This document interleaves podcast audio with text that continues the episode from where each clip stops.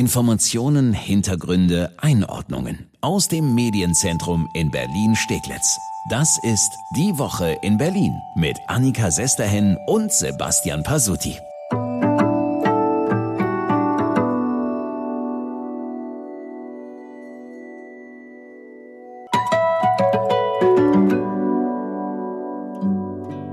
Wir sind Berlin, an der Berlin an einer gefährlichen Schwelle.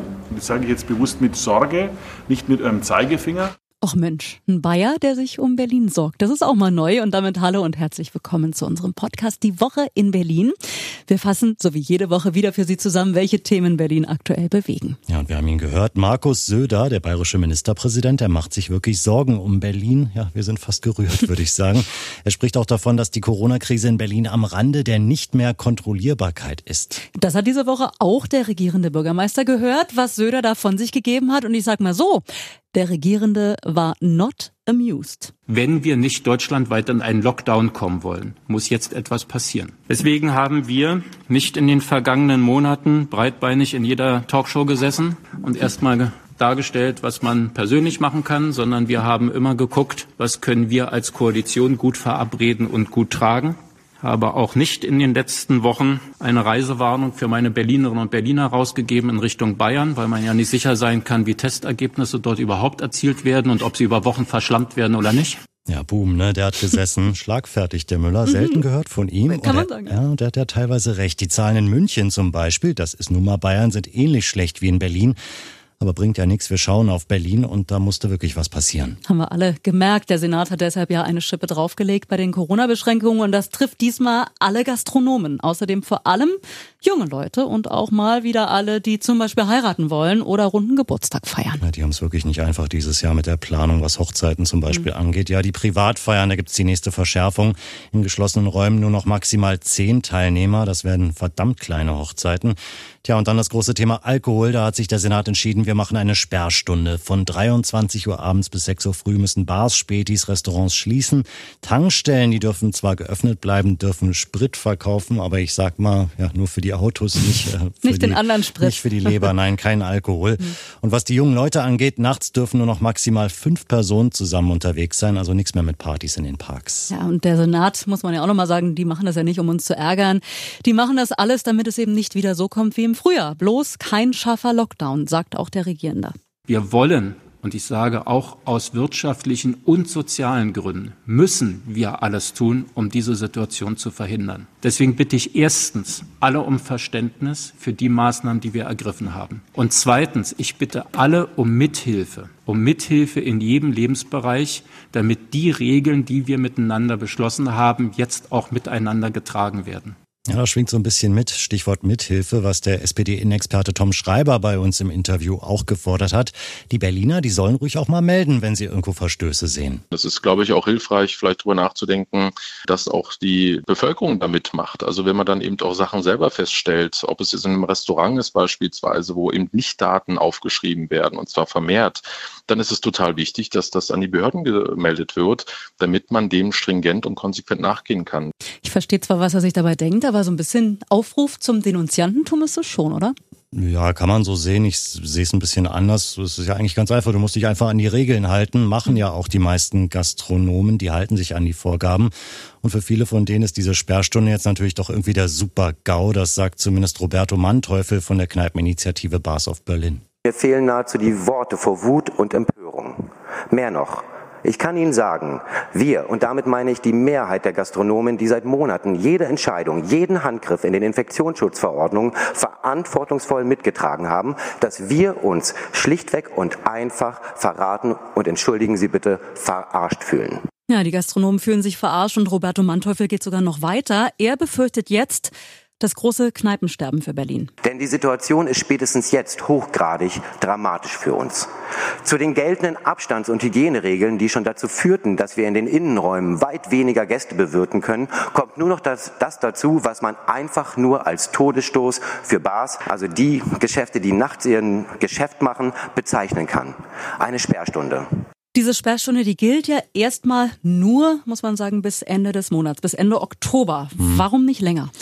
Ja, zum einen, weil der Senat hofft, dass die Sperrstunde bis dahin ihre Wirkung entfaltet. Ich habe da so ein bisschen, ehrlich gesagt, meine mhm. Zweifel. Ich befürchte auch, was viele andere befürchten, dass die jungen Leute dann einfach zu Hause feiern. Ja. Aber gut, die Befristung der Maßnahme kommt auch, weil der Senat befürchtet, dass die Sperrstunde sonst vor Gericht gekippt wird, wenn man sich nicht ganz eng zeitlich begrenzt. Den Gerichten will der Senat also klar machen, wir befinden uns in einer Notlage und machen diese Sperrstunde wirklich nur so lange, wie auch wirklich nötig. Ja, trotzdem wird es ganz sicher Klagen geben. Erste Gastronomen haben auch genau das schon angekündigt.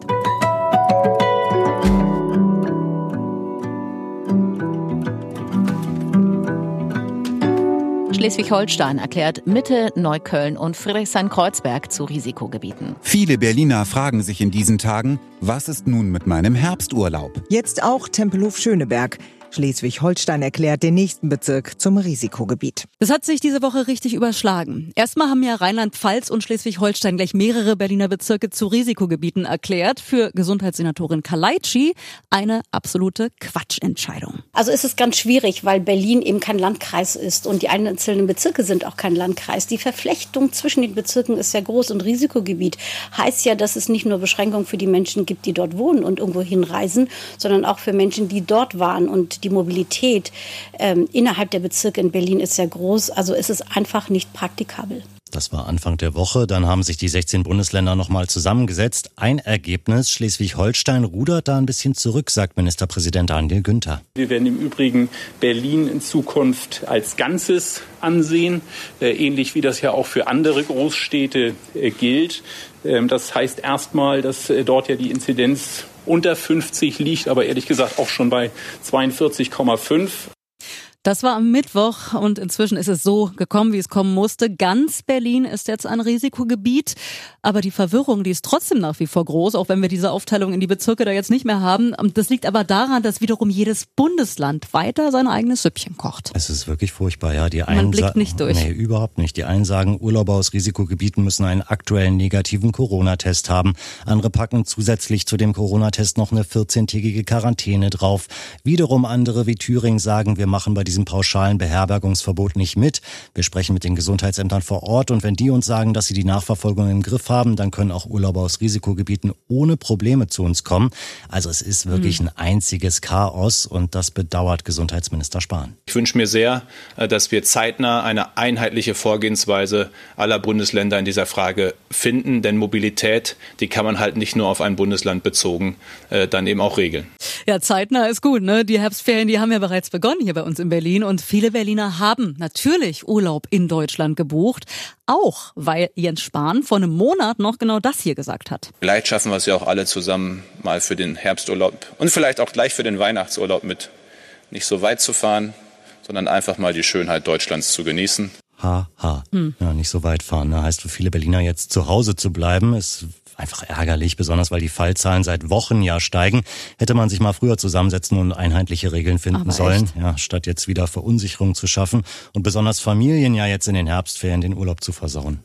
Ja, und das ist ja nur die eine Seite. Auch die Hotels hier bei uns in Berlin, die leiden total unter der ganzen Diskussion. Das sagte diese Woche auch der Präsident des Berliner Hotel- und Gaststättenverbandes, Thomas Lengfelder. Zu den schlechten Zahlen kommt jetzt noch, dass seit Bekanntgabe der Risikogebiete, also in den letzten zwei, drei Tagen, es zu massiven Stornos kommt. Also die einigermaßen bessere oder gute, kann man gar nicht sagen, aber bessere Buchungslage für den Oktober ist jetzt komplett zusammengebrochen. Es ist wirklich alles andere als rosig. Sorgen wir irgendwie alle gemeinsam dafür, dass dieses bescheidene Corona einfach bald, hoffentlich ganz schnell verschwindet.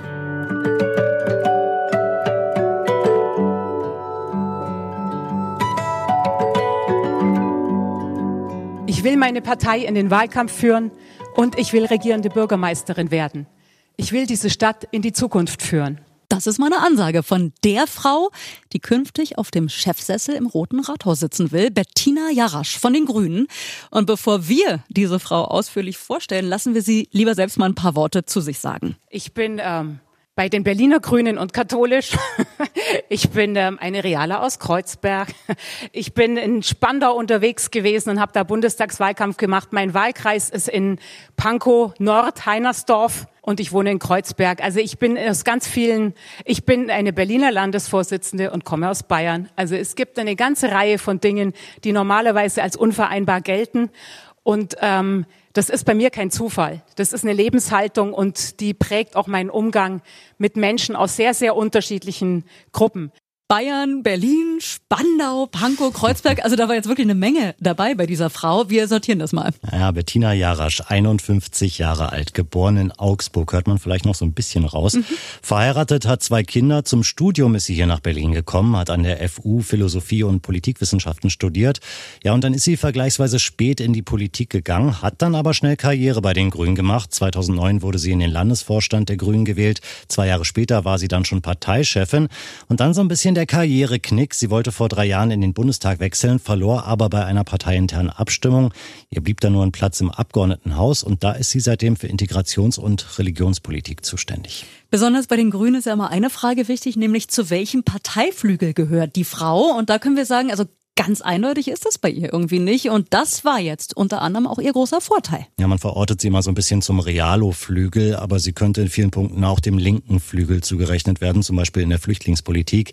Jarasch selbst sagt, sie sei so etwas wie eine Brückenbauerin zwischen den Flügeln. Und das war jetzt ein ganz wichtiges Argument dafür, dass sie Spitzenkandidatin werden soll. Ja, eigentlich sah es vorher bei den Grünen ja total nach einem Duell aus. Die Realos wollten Wirtschaftssenatorin Ramona Pop, die Linken wollten Fraktionschefin Antje Karbeck. Und dann war es wie häufig im Leben: wenn zwei sich streiten, freut sich die Dritte. Besser kann man es nicht sagen. Ja, Karbeck und Pop, die konnten sich einfach nicht einigen, wer es macht. Deshalb der Kompromiss, das konnte man bei Karbeck diese Woche schön raushören. Nach Jahren, in denen ähm, es auch viel Streit gab, in denen teilweise ähm, es an anderen Stellen immer nur um äh, Macht und äh, Posten ging, haben wir hier ein Kunststück hingelegt, nämlich unsere Individualinteressen zurückzustellen und für das Team und ähm, für die richtige Lösung die beste Kandidatin auszuwählen. Und wir sind überzeugt davon, dass Bettina Jarasch die beste Kandidatin ist. Ja, sie haben also ihre Individualinteressen zurückgestellt, schön formuliert, ne? Und so ähnlich klingt das auch bei Ramona Pop. Wir haben das gemeinsam entschieden, was das Beste für die Aufstellung unserer Partei für diesen wichtigen Wahlkampf ist. Und ähm, weil wir alle Teamplayer sind, ähm, wollten wir genau diese Entscheidung. Weil es geht ja nicht darum, ähm, wo, was Einzelne glauben oder was draußen glaubt, was Einzelne wollen, sondern es geht tatsächlich um diesen historischen Wahlkampf, den wir hier in Berlin zu bestehen haben, und dafür die beste Lösung zu finden. Ja, aber ist Bettina Jarasch als neue regierende Bürgermeisterin, ist sie wirklich die beste Lösung für Berlin?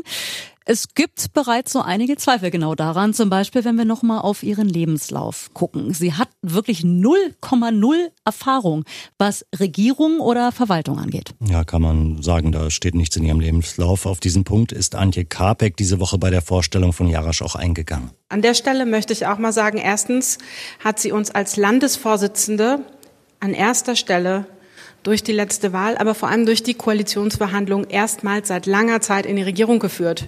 Und das war eine große Aufgabe.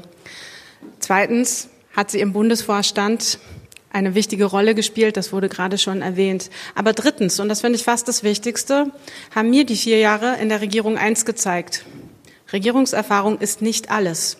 Schon beeindruckend finde ich, wie sie so alle hinter ihr stehen. Aber man muss auch sagen, gar keine Regierungs- oder Verwaltungserfahrung. Das ist wirklich sehr, sehr wenig. Also von null auf hundert und dann gleich in den Chefsessel. Pff, sportliche Idee, oder? Ja, gehen wir mal davon aus, dass die Grünen nach der Berlin-Wahl in einem Jahr mindestens einen, wahrscheinlich ja eher zwei Koalitionspartner brauchen. Das musst du erstmal alles moderieren können, was die sich da zanken. Mhm. Wir erleben es ja gerade bei der Klima- und Verkehrspolitik bei Rot-Rot-Grün. Die S P D zum Beispiel will keine City-Maut, die Grünen aber schon. Die Linke ist irgendwie dazwischen.